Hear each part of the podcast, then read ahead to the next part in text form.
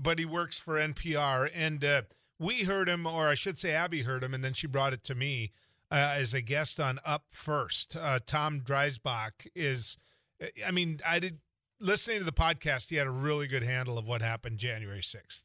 Uh, and what has happened since then. And so going into January 6th tomorrow and the anniversary of it, and knowing that this is going to be a big part of the discussion in 2024, uh, we were really fortunate that he's willing to come on. Tom, good to have you on News and Views.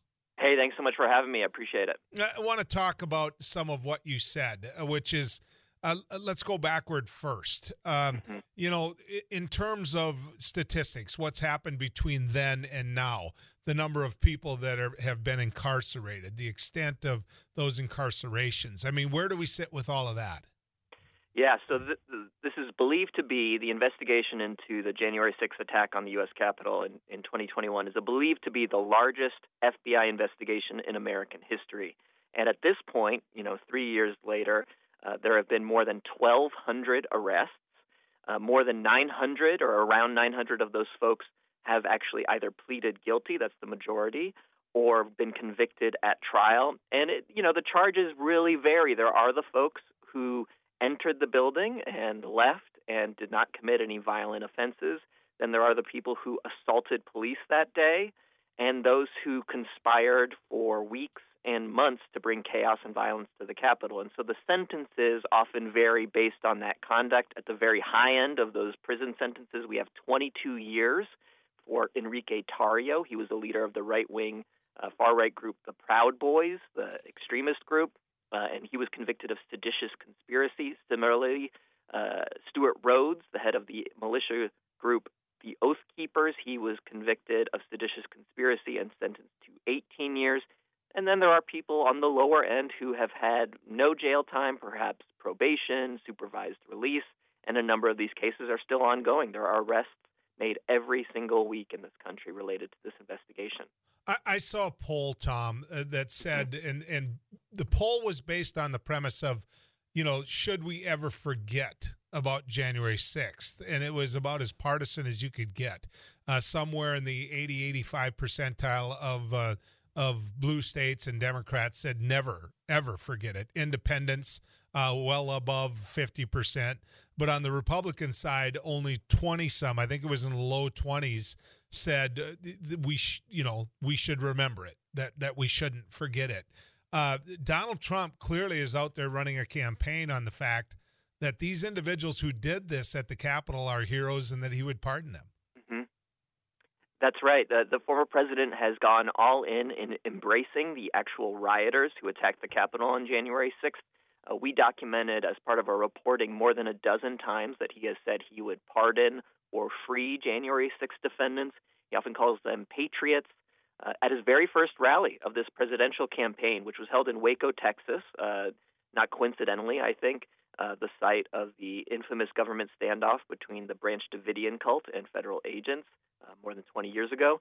Uh, but uh, at that rally, the former president began with a song that was actually sung by January 6 defendants in jail singing the Star Spangled Banner interspersed with his own voice, uh, giving the Pledge of Allegiance. So he really has gone all in as praising the January 6th defendants, even endorsing what they did. He says it was a beautiful day, in his words, and he may, if he is reelected, roll back or undo much of the criminal investigation that has flowed from that event, which his own FBI director, you know, Christopher Wray, who was appointed by Trump, calls an act of domestic terrorism. So when when you look at uh, how y- this can work, okay, he wins. He's made the argument that first off, he isn't subject himself to any prosecution uh, because he, as president, is a, and as a former president, is immune from anything. Uh, and then you take a look at you know the individuals that were involved that are still under both investigation and charged with crime. That plays into January sixth uh, when you look at the prosecutor going forward and you look at the, the, the case and how the timing of it may work.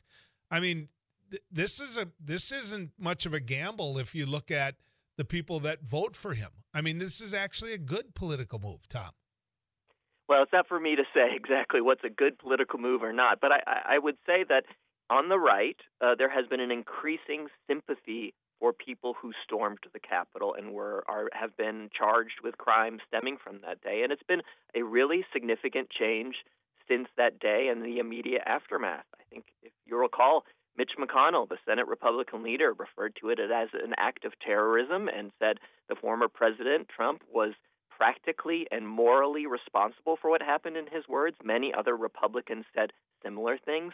That refrain has faded from memory in many ways three years later. And I think you've noticed accurately that this issue has become polarized to some extent on partisan lines. And largely that's because I think the former president has made it so that he continues to embrace that day, and many, many of his followers take cues from him. There are uh, defense attorneys out there for the president when it comes to all of this uh, that are are stating uh, publicly that they don't believe this Supreme Court could ever rule against the president uh, with him having done uh, what he did for them to be there, to get there. Uh, has that caught the attention of the nation? Caught the attention of the nation. I, I think certainly many Americans are paying attention to these uh, the, court cases that the former president are, is facing. Uh, he is facing currently four criminal cases. We should remind people there is the case in Georgia for alleged election interference. There's also a federal case in D.C. for alleged election interference. There's a federal case in Florida related to classified documents, and another case in New York based on allegations uh, related to Trump paying hush money to an adult film star to uh, allegedly cover up uh, an affair with her. I think these cases are defining this campaign coming up. Between campaign rallies and speeches and events, the former president will be in court for much of 2024, and we'll have to see the way the Supreme Court, uh, which includes three appointees from Trump himself, uh, handles many of these cases, particularly that election interference case in federal court in D.C., where uh, we are expected uh, to see that the Supreme Court ultimately weighs in on whether the president has some form of immunity to those charges. 25% of all Americans believe uh, in the recent poll uh, that the January 6th attack was instigated by the FBI. That's a poll that shows that, that 25% of all Americans believe that the FBI uh, instigated this. We had a local talk show host here uh, using the money of MyPillow uh, to load people on buses and to take them out there as part of this whole rally for an insurrection. Um, now, how do how does the public get to the point or or see basically with the with the light of day what people did when it comes to this? What you're talking about is individuals that they caught on camera that they then uh, you know when you see somebody bludgeoning a police officer with an American flag you're going to track him down. You're going to find him. But are Americans, uh, can America rest assured that as the investigations go forward, anyone who broke into that Capitol knowing they shouldn't have been there at some point has some level of responsibility for it? We will have to see. So, as I mentioned, there have been around 20, uh, 1,200 people who have been currently arrested and charged in connection with January 6th. However, the FBI has estimated that around 2,000 people were involved in events that day in a criminal fashion. Uh, there are outside re- researchers uh, who estimate that number to be closer to 3,000. And a couple of dates to keep in mind here. If Donald Trump wins this election, it's unlikely any of those investigations would go forward. As we mentioned, he's planned to pardon many of the January 6th defendants, perhaps all. Uh, it's unclear. He won't answer questions exactly about who he would pardon. And then another date that's important is January 6th, 2026. That's five years after the attack. That's when the statute of limitations will run out on many of these crimes. It won't be possible to bring new cases. So, at the current pace of arrests, it's unlikely that the FBI will arrest every single, each and every one person who entered the Capitol or even assaulted police. And actually, yesterday, uh, Matthew Graves, who's the federal prosecutor in D.C., leading much of this investigation, he said the FBI and federal prosecutors still want the public's help in identifying people who assaulted police. They have about 80 people that they want help identifying because they believe that they assaulted police and should face charges. Uh, they they really need the public's help, they say, in bringing those folks to justice. Tom Dreisbach is our guest. He's a correspondent on, uh, and and he works with NPR's investigations team Uh, we caught him on a podcast called Up First as a guest. Uh, Tom, I think oftentimes people are confused with and don't understand what Trump himself has been charged with. Uh, hmm. Could could you explain that to them? Okay, as I mentioned, four different cases. I think one of the probably the, the first case up in the calendar, as it stands right now, is this federal election subversion case, which is happening in Washington D.C. That case has been brought by the special counsel Jack Smith. He has alleged that Trump used illegal means to undermine the 2020 election and to try and stay in power, even though he lost the election to Joe Biden. Uh, he has brought multiple charges, including obstructing Congress, uh, defrauding the United States, and depriving. Essentially, they have a theory that the Trump campaign and Trump himself deprived Americans of their right to vote or attempted to by trying to overturn the election, basically disenfranchising all of the millions of folks who voted for Joe Biden and ultimately elected him president.